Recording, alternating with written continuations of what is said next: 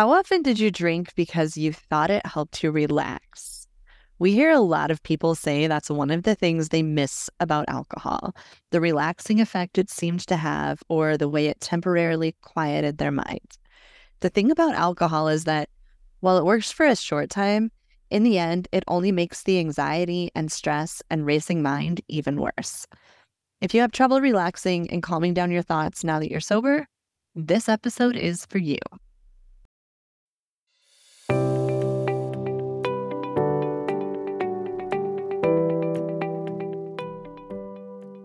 Welcome to Through the Glass Recovery Podcast, where we believe that connection is the opposite of addiction, vulnerability is the antidote to shame, and that recovery isn't just rewarding, but it's also a lot of fun. We're your hosts, Steve and Julie.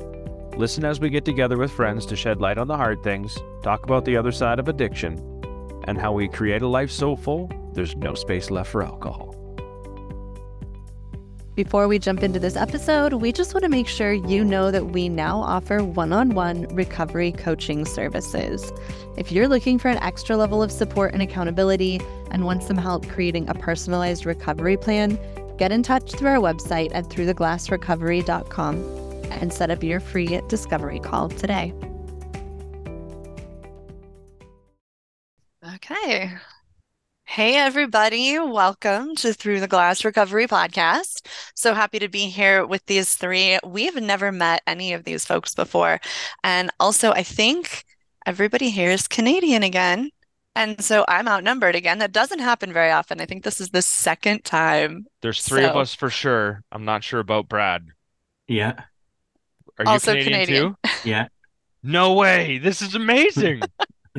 All right. Well, cool. So this is um Canadian episode yes. number two. It is. Um, I'm so excited. Really cool. Well, I'm so happy to have all of these people here. We're going to do our introductions first, like we always do.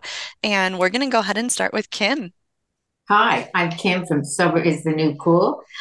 I stopped drinking for my son. It'll be 11 years in January that uh, I've never picked up another drink.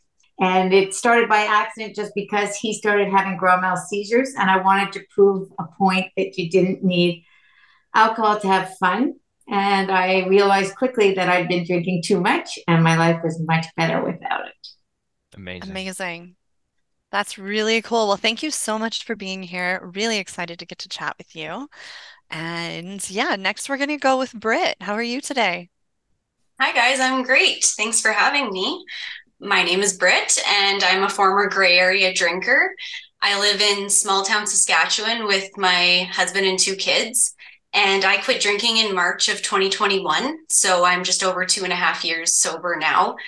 Um, I have an Instagram page and a website called Sober Flatlander. And I kind of use it to share my story and advocate for the sober community and spread awareness and education on the dangers of problematic drinking. Amazing. Okay. Steve has to ask, what date in March did you get sober? It was March 16th. Two days okay. after me. yeah. March 14th. I thought you were the same. I was like, I think she's the 16th because I think we've had this conversation, but that's that's pretty awesome. Congratulations. Thank you. You as really well. cool. um, and really quick, I don't know that we've ever had anyone on here talk about gray area drinking. Can you just explain that for our listeners, um, in case it's not something that they've heard of? What you mean by that? Sure, absolutely. So I think the best way to describe a gray area drinker is someone who kind of falls between the cracks in terms of identifying whether they have a drinking problem or not. Usually, like in my own personal journey with alcohol, I found that I could always maintain a job and, you know, be a present parent. And for all intents and purposes, I always looked like I had my act together. But behind the scene, I was really struggling silently. And it made it really difficult for me to find help or even acknowledge that I had a drinking problem. So I've really been trying to advocate and spread awareness on the specific topic of gray area drinking because I feel like it's a very prevalent problem in our society today. Yeah, absolutely. Thank So you so much for kind of explaining that. I think so many people identify with that, and I'm not sure everyone's actually heard that term before. So sometimes it's nice just to be able to feel like you can define where it is that you stand a little bit better. So really cool. And then last but not least, we have Brad. Yeah, thank you so much for having me. Hard to follow up the the two previous guests there. Yeah, I've been in recovery since uh, January 11th, 2010. And um, I host up the Sober Motivation Network. I, I was a clinical caseworker, counselor, um, addiction counselor at a treatment center for six years. And I worked a ton of outpatient programs and started up uh, RAAM clinics. You might have heard of them, Rapid Access Addiction Clinics here in Canada. They have a few different acronyms, but I was sort of a beginner for that and then I started this online thing. I started my podcast a year ago. And yeah, I just like to share stories of sobriety, of recovery, of people just living their best lives and kind of getting out of their own way and giving back and making an impact. So that's a short spiel. And thanks for having me. Yeah, thank you so much for being here. That is awesome. You guys are all so inspiring, and I love Yeah. that you're getting your stories out there and all of the things you do. So, just so our listeners know, everybody's contact information and websites and all of the cool stuff that they're doing is going to be linked in our show notes. So make sure you check that out and you can follow them all and fill your your Instagram and Facebook and LinkedIn feeds with all kinds of extra motivation and inspiration. Whereabouts in Canada are you? Me? Yeah. I'm in Kitchener. Oh, are seriously? Yes. You're Oh, like man. neighbors. You You're- and Steve are basically neighbors. I'm gonna be in London tomorrow. Oh, yeah. There you go. I'm gonna, yeah, we're gonna have to have a coffee. Super cool. Go for a rip down to the Tim Hortons there and Oh my just God, get we're one do of the those Canadian cups. thing again. I'll stop. This is what happens when when we have Canadians on. Oh, Steve starts speaking I Canadian, and I get goofy anyways. you do. We know this about you. Anyway, so for our topic today, I think at some point or another, almost everyone uses alcohol to help them relax or to quiet their mind. One of the biggest struggles people tell us about is not knowing how to settle down after a long day or how to get their spinning thoughts to slow down. So that's what we're going to talk about today. What has this been like for you? Have you found new ways to relax or quiet your mind? And what does that look like in your life? Anybody's Anybody welcome to can jump in, and then we will just go from there. Okay. Uh, You want me to start? Sure. Go for it. So for me, when my son got sick, I thought alcohol was the way for me to de-stress at the end of the day or not think about is he going to have a seizure and be able to basically go to sleep at night. And from one day to the next, once we got his medication kind of on board, we were told he would never be able to drink. And at that point, I said to him, you know, you've got to get back out, be with your friends, have fun. And he said, Mom, I don't fit in. So at that point, I said, I'm going to stop drinking for three months. And uh, here we are. But for me, the best thing I did was I started jogging, I started meditating. And I Mhm. found that every time I woke up or every day that passed, my brain was working better. The fog was lifting. I was less Mhm. nervous with him being sick than I was when I was drinking. I was sleeping better. So there was like a combination of everything. And I think for me, when I was drinking, I thought, oh my God, I speak better. I can talk to anybody. All my insecurities go away. And I found a way to be able to find passion. And because 10 years ago, there wasn't much in social media for any of this. There was nowhere for me to go to talk about it other than Hello Sunday Morning in Australia. So for me, I had to find new ways. And it was just through exercise and listening to Mhm. podcasts, listening to reading any book I could, and trying anything. And, you know, it was just like trial and error. And by listening to others and creating a Facebook page, which and an Instagram, which I had no idea what I was doing, all these people came from the U- United Kingdom. That was the first place that like bombarded me with questions. Mm. And then it was funny because they're so more far along than we are, even then. They found ways to help me, and I found ways to help them, and here we are. So it's been a, a blessing and finding having a whole life as opposed to half of one. Yeah, I think what you said there, it's It's all about being willing to try all the things until you figure out what works for you, right? And being willing to go out there and do things completely outside of your comfort zone and do things that you feel like you're going to be really bad at doing in order to figure out what's going to work, right? And talking to more, the more people you talk to and find out what they do, like, and listen to podcasts like this one, the more ideas you get for things that are going to help you de stress and, and calm down and relax. So I, I'd like to piggyback a bit off of what Kim was saying because I think those are some really great sentiments. And I too find solace in a lot of those activities like exercising and meditation and yoga and and those certainly help me manage my stress nowadays. When I had first quit drinking again like you Kim I was so afraid of having to sleep without having a drink beforehand like I was 100% convinced that it could not be done. And I sincerely managed my anxiety and OCD, which I've suffered from since I was a kid, by drinking. Like that was my coping mechanism. And I really believe there was no other way. And I didn't want to commit my life to taking medication. I thought alcohol was the safer route. And it's just also backwards now looking back at it. But essentially when when I did quit drinking, I kind of had a moment where the universe aligned for me because I had been waiting for a couple years to get into therapy with a with a therapist who specialized in OCD. And um, it was only a few months into my sobriety that I got the call saying that I had been accepted and assigned a, a therapist. So I was just very lucky in that sense, but I can really speak to the therapy piece. And maybe this will resonate with others who struggle with their mental health and are feeling like there's no way out of their drinking patterns because how are they going to manage their mental health?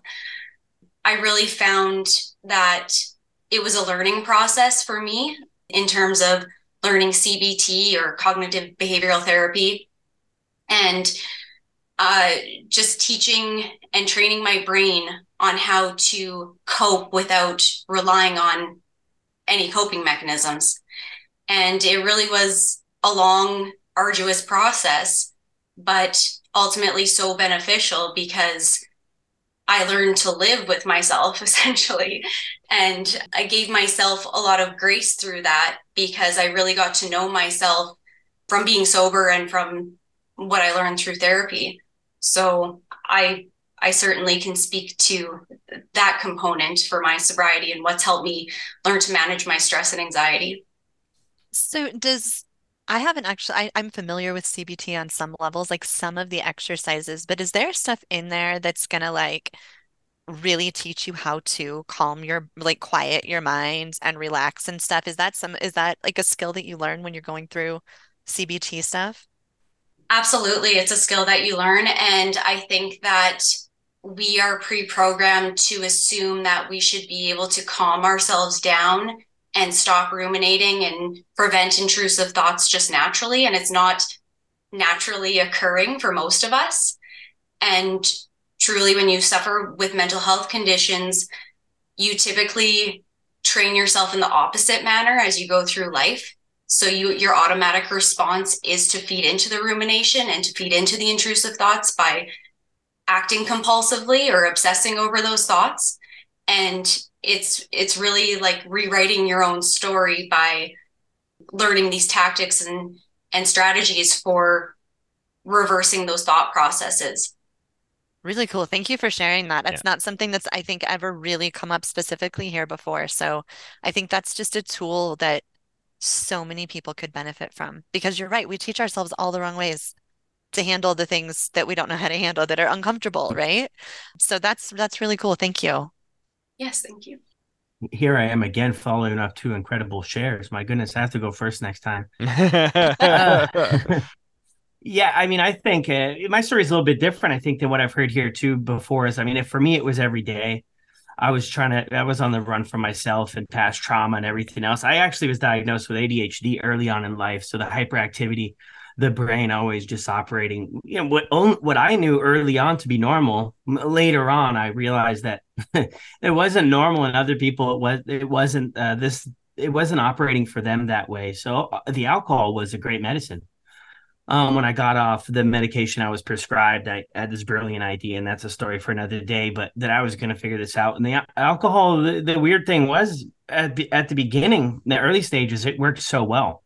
I mean, it shut it right down. All the negative thoughts, every every insecurity. I mean, it was gone. I was able to fit in. I was able to be part of a a community. I had been, you know, bullied and been sort of on the outside of life for so long, and now I'm I'm part of it. Right? I'm talking to girls and going to parties. I mean, it would it didn't start out terrible, but it always served that purpose of of quieting down the voices, those insecurities, and then when you build that habit too. I mean, there's addiction, but there was also that daily habit of things too. So that I think was there before the addiction part, where it was a daily habit of something I picked up all the time. This was my solution. It was the only tool I wore on my belt. It's like showing up to build a house with maybe a pack of nails. That's your only thing. You're not going to get very far. And that's the situation I ended up in time and time again. Is I just had one tool, and the yeah, like I said, it was good until it wasn't you know, all the excitement from the beginning and everything that it helped for. What I noticed is once I got into about college, a lot of my friends were moving on. They were start we, we partied really hard and we had a lot of fun. Mm-hmm. Then they started to like not be interested anymore. And I was like, oh, cool, you know, I won't be interested anymore. And there I was, and I just couldn't stop. And I did a lot of other extracurriculars as well, but and I just couldn't stop. And then yeah, when you do when when I did stop, I was used to that one strategy, right? So now I would say things have changed a lot over the years. I mean, I have three kids now and uh, life is completely different, but I mean, I, I still have the hyperactivity part that component to my life. But what I do now is I really get engaged with hobbies. I really stay I really stay close to support network. And I don't mean a 12 step fellowship, but I really stay in support with people who are good people, people who have integrity, people who are going to uh, inspire and push me to be better and those are a big thing. And in hobbies, I love kayaking in the summer. In the winter, I, ice rink across the street. I'll play ice hockey. I, I kick it with the kids. I, I love nothing more. I have a six year old, a three year old, and almost a two year old. So, I mean, in between those activities, life is pretty busy. It's a completely different life I live now than the way I used to live. I mean, I'm mm-hmm. like a five-time convicted felon. I got actually how I ended up back in Canada. I was born here, but I grew up in the U.S. and I got deported in a lifetime ban from the US. So it's an interesting story there how I ended up back to where I was born. But th- those are some of the things that really help me keep my mind. I like to play video games. I usually end every day with one game of NHL 24. I play online and it's just a weird little thing I do around like 11 o'clock or 11:30. I just kick on the PlayStation and I play one game. And I really try to stick to a routine and a schedule, discipline, um, exercise. That's going to look different with the seasons that we have, but I um I don't leave even this many years later. You know, some people say, well, "Why don't you just like you know lay off the gas a little bit with this whole recovery thing?" But for me today, it's not about staying sober. It's not about. I'm not worried about going and drinking or doing drugs today or any of that stuff. I'm not worried about that. What I'm worried of is that I'll behave in a way that I once did.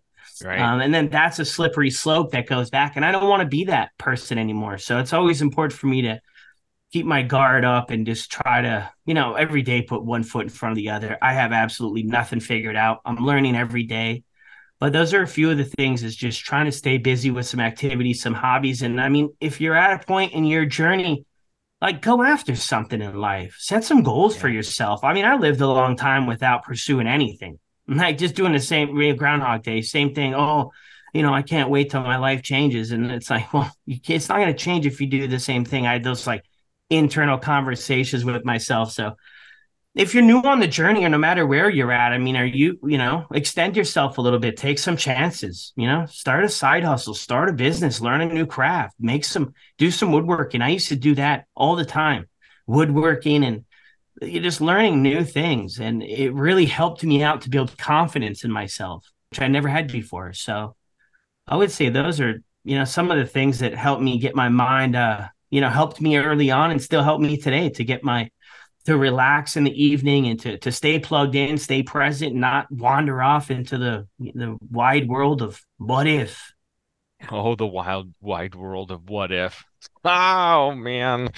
Uh, I, for me, it was the opposite. I don't have a busy mind. My mind is quiet. I have to work to to generate uh, like a consistent thought. Like I I can sit very empty for a, a considerable amount of time and and and and just wander off into God knows where. I'm still here. I'm still present. I'm I'm still av available, but I am sometimes I really uh, my struggle is is like when am I going to come up with ideas? When am I going to like I I I I get this emptiness. So when I was drinking, it is almost like boredom and loneliness and all because I I don't even have my head to have a conversation with. Mm. I don't have a battle. The battle is is the is the emptiness. The battle is the the nothingness that really exists. So when I come home to relax, there's nothing there. I have something to do. That's drink. That was also to avoid things that were going on in my life so I didn't have to face them. But mm. I didn't have to think uh, not thinking about something is fairly easy mm. for me to do. Unless it starts getting into what other people think about me or relationships or something like that because I was blessed with an anxious attachment style so something I didn't really recognize. But if I'm going to think about a a thought cycle one that I would use to fight that was the one that I was fighting. I was fighting hmm.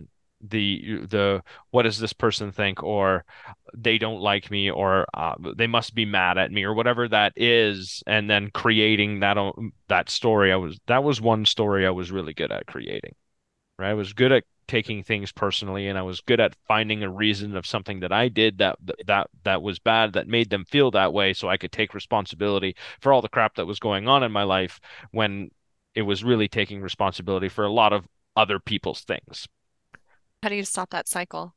When it when you're just that that churning. So I do the same thing like you're talking about where I'm like this person doesn't like me.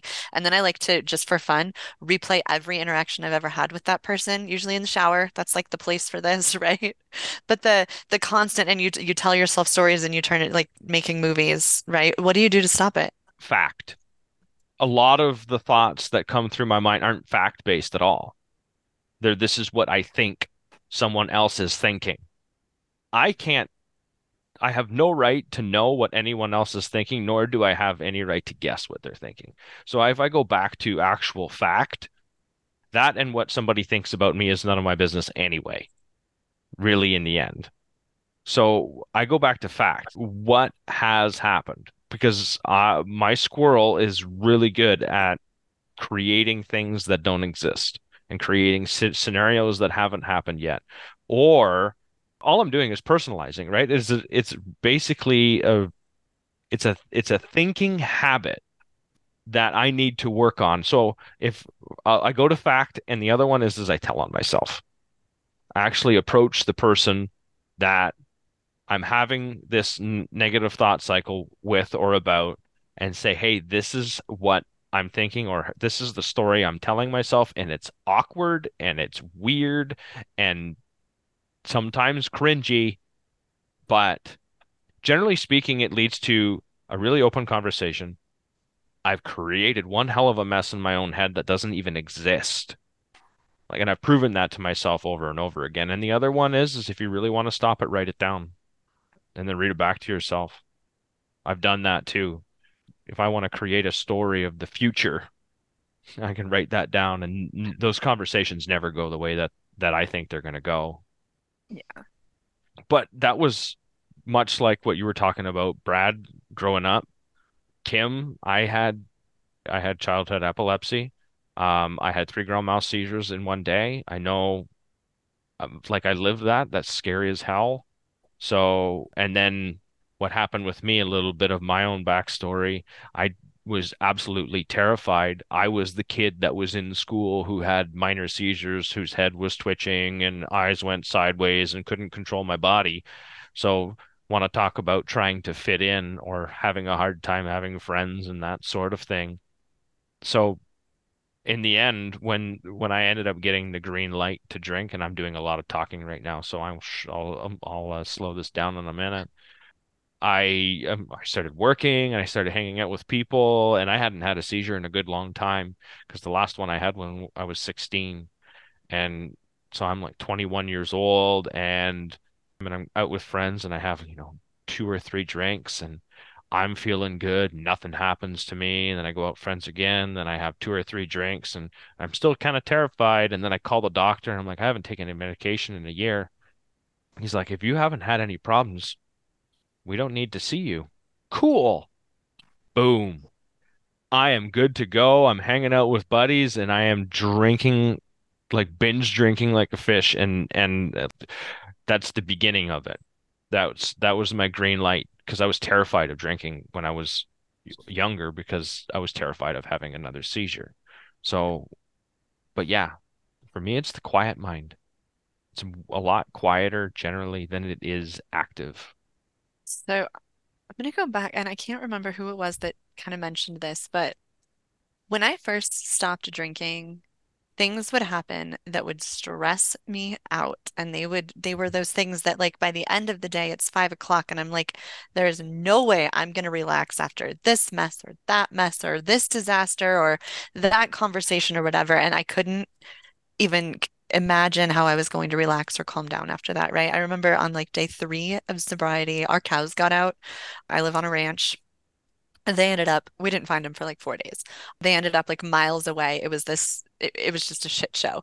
And I was three days sober, right? How do you calm down after something like that? Like, how do I relax at the end of the day and make it okay enough, like you guys said, to go to sleep, right? And I, I, made it, but it was like white knuckling through it. And I'm like, if this is what sobriety is like, because every day when you live on a farm, I mean, I'm every day in anybody's life has the potential to be a shit show, right? And like by five o'clock, everybody is like, oh my God, I need to relax. And I remember like, you know, I got a flat tire and like the whole world felt like it was ending on day, I don't know, six. I'm like, how am I going to calm down and relax after this? Like, that's what we did, right? We drank after flat tires and cows getting out and arguments with our kids and whatever. And I will say that two years in, when the cows get out, I'm just like, damn. Or when the, I get a flat tire, I'm like, this sucks. Okay, what am I going to do? Right? It everything just seems more manageable. So early in sobriety, I was like, how will I ever relax again? Because life keeps happening. And I think it's just the time and the practice and the perspective make those things that seemed huge on day six just seem like little inconveniences now two and some odd years in. I don't know if that resonates with you guys but it just seems like things get a little easier to deal with in general. And i guess i just want to give hope to people who are early on. Brad mentioned something he mentioned about these like these thought patterns that he had even before drinking like i didn't really if i look back i didn't really cope well with life to begin with and then i and, and then i found drinking and it made things really a lot easier the insecurities all of that stuff the same things you're talking about brad. But those thought patterns existed well beforehand and then i found ways to perpetuate those thought patterns and they just got worse and worse along with it. So, uh, along with the addiction to alcohol, I was addicted to the chaos that was actually alcohol was causing too. So then, if I take away the alcohol and then I I I maintain my addiction or I tain, maintain the chaos in the same thought patterns that I'm now trying to get out of that were caused me to get to where I got to before and I still liked the chaos. I created chaos to give to give myself importance even after I quit. And so to it's hard. And then like Brad mentioned the hobbies and stuff like that too. It's like definitely you all said great stuff. All of it. Yeah, I'd like to add to what you said about creating chaos, Steve, because I certainly felt that I did the same thing and it really added to my overall stress and anxiety. And I think part of it was that when I drank, I couldn't handle the feeling of boredom. And I was, a, I became very sensory seeking. So if I wasn't drinking, I was bored. And it took a long time to develop a mindset that could just sit and be bored and just accept the painful torture that it is to just be a bored individual. And I think that's becoming an increasingly difficult thing in our society with the, how much stimulation is constantly around us. So again, um, I certainly found that I had to learn to sit with the boredom and not look for something to fill that void, which I can see how when you say when you said Steve that you had a very empty mind and you struggled to you almost wanted to turn up the volume instead of turn down the volume. I, I can see where you're coming from in, in saying that because I certainly had that experience at times too. And in terms of creating chaos, I I found that I really engaged in self-sabotaging behaviors quite often when I drank.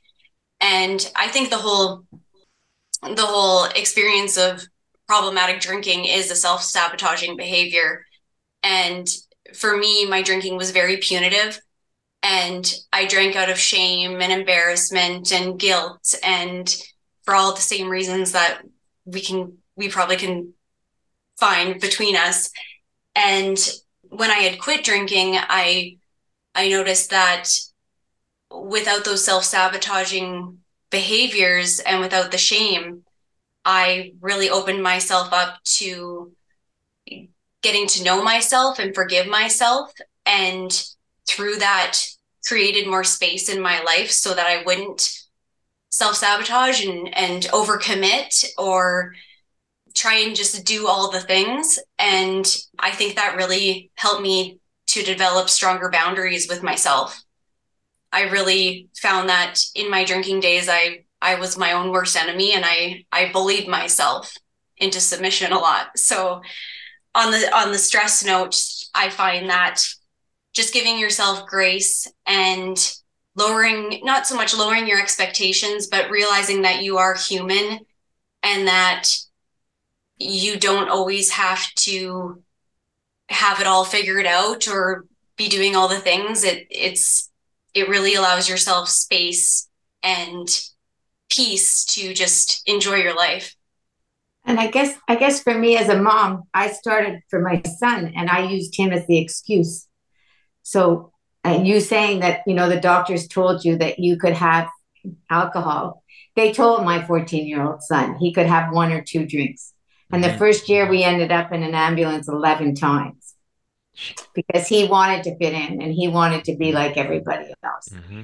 So I had to be someone I no matter what, I loved him more than I loved myself. So I had to use that to get through. And it wasn't until year six where finally, when I had to let go and control of everything and anything he did, did I really start to heal. Because before that, it was it was all about him. I could only focus on, and I had to stay sober for him. Everything was about him. Every post, every person I spoke to, it was always centered around my child.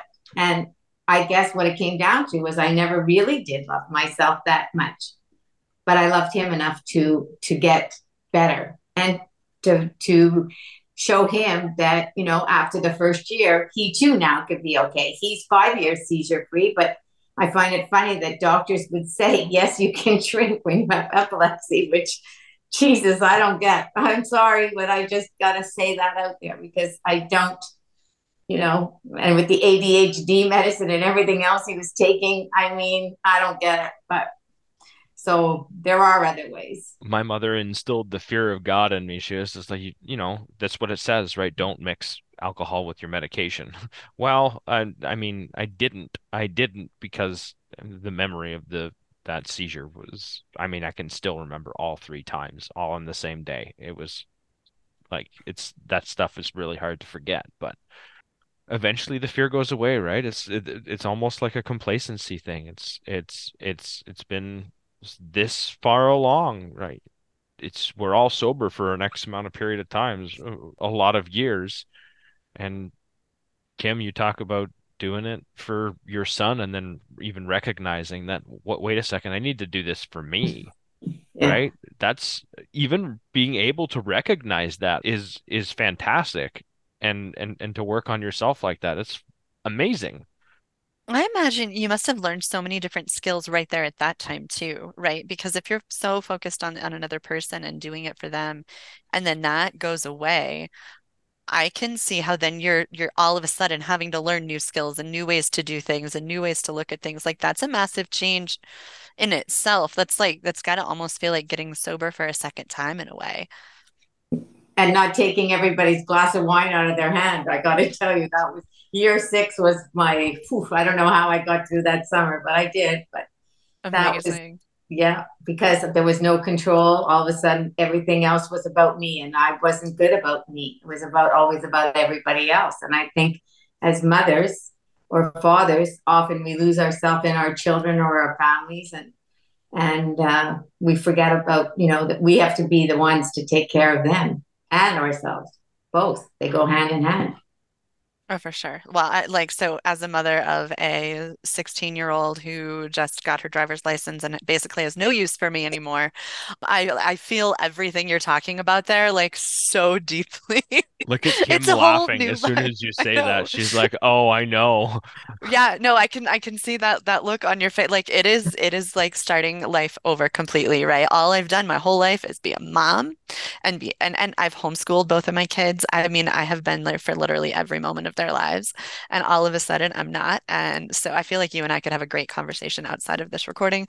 But um, I feel like you have some wisdom I probably need to hear. I feel like that's a different um, topic for a different recording because I think it's probably useful for everyone else to hear too. That's probably true. We mm-hmm. need to mm-hmm. like gather a whole bunch of people who have been through this because it's like a major life change. But um going back to the whole relaxation thing, I had a couple of other notes written down here. One is just and, and it's basic stuff right to, to relax because that's what we have to learn how to do. I've never been a meditator. I have tried.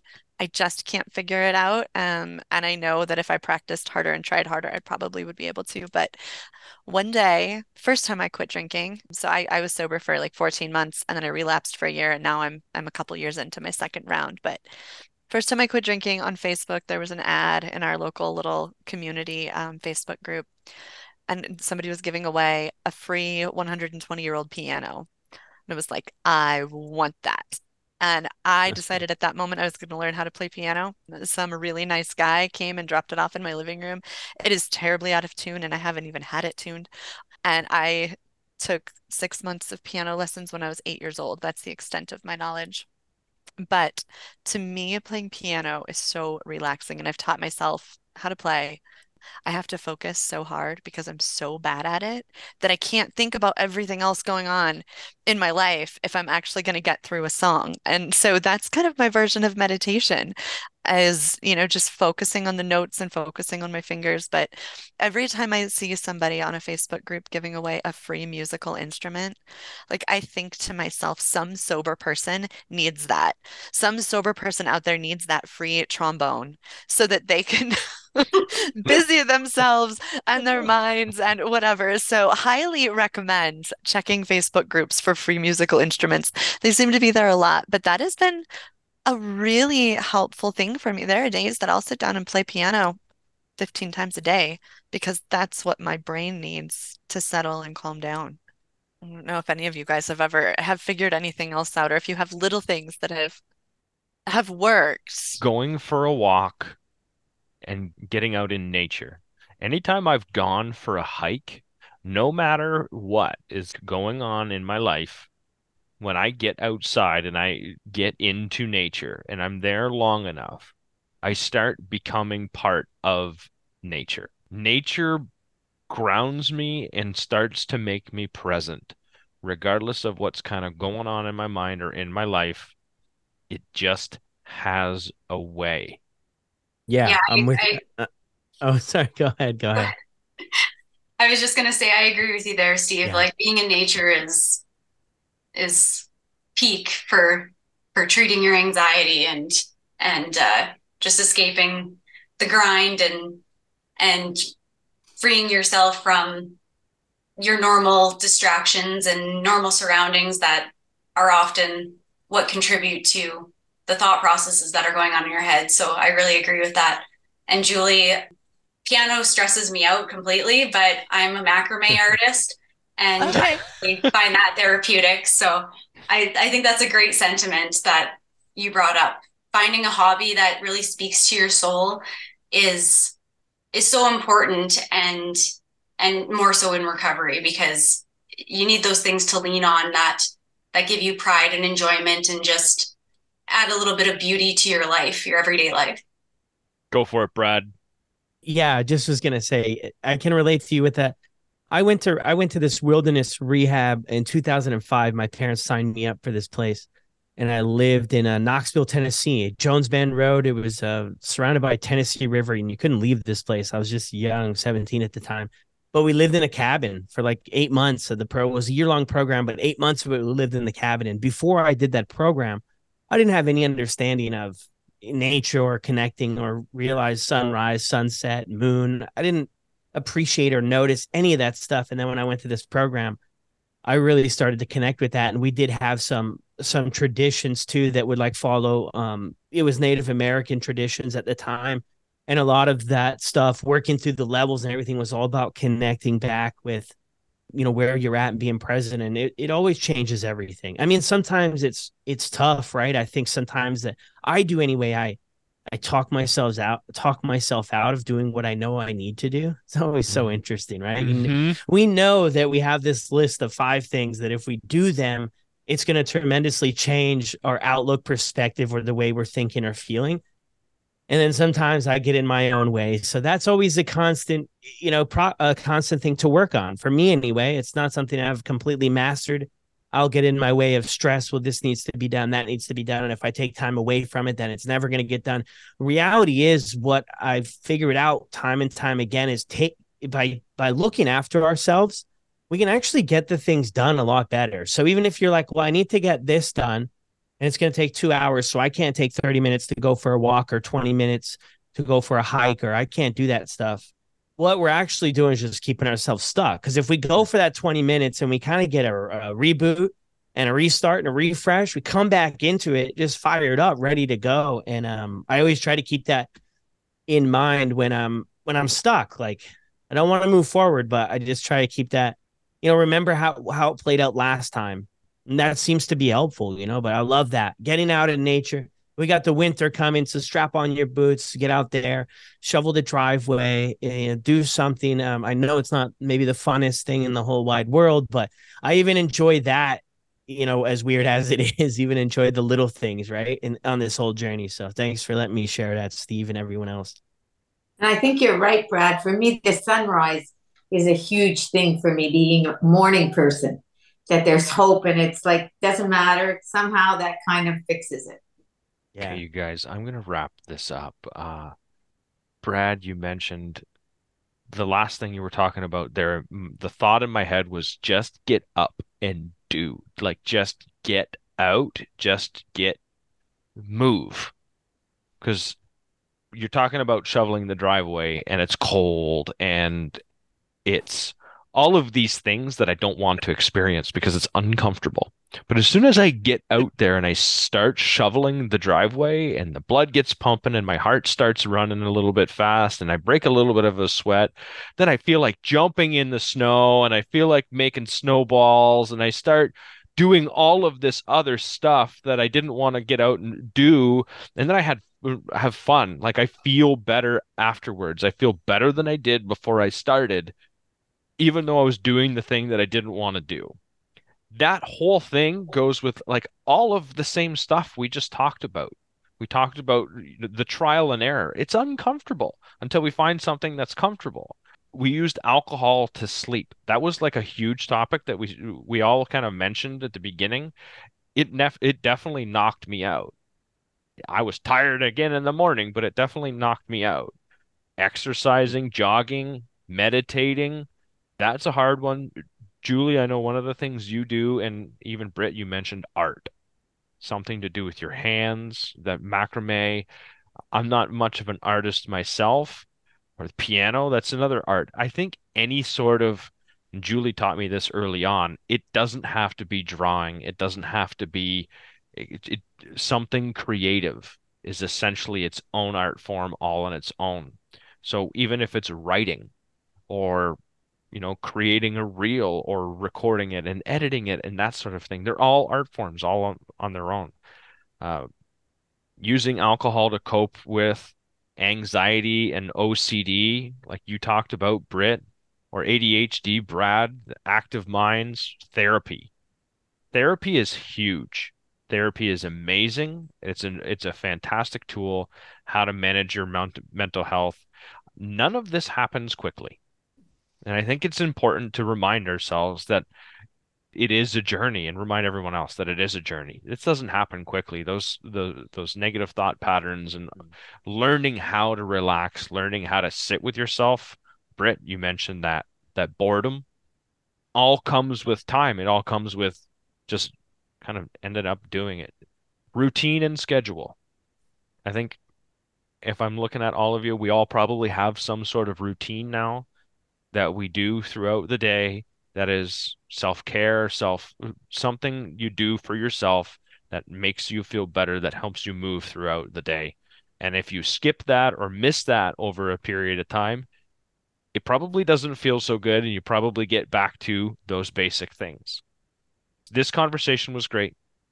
I think you guys were absolutely awesome. I love sitting here with a whole bunch of Canadians and Julie being the odd American out this the just foreigner makes I'm normally the foreigner.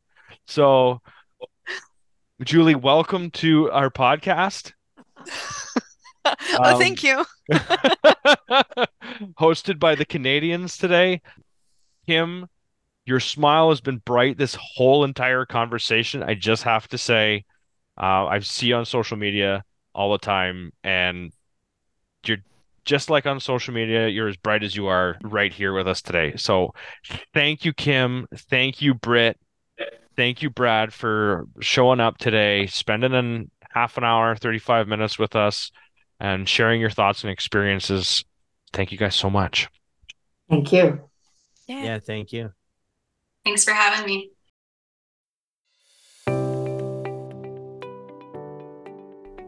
To our listeners, thank you so much for being here. We hope you're finding these episodes as inspiring as we are. If you haven't already, make sure you rate and review us on your favorite podcast listening platform. It goes a long way in getting those platforms to recommend our content to the folks that need to hear it.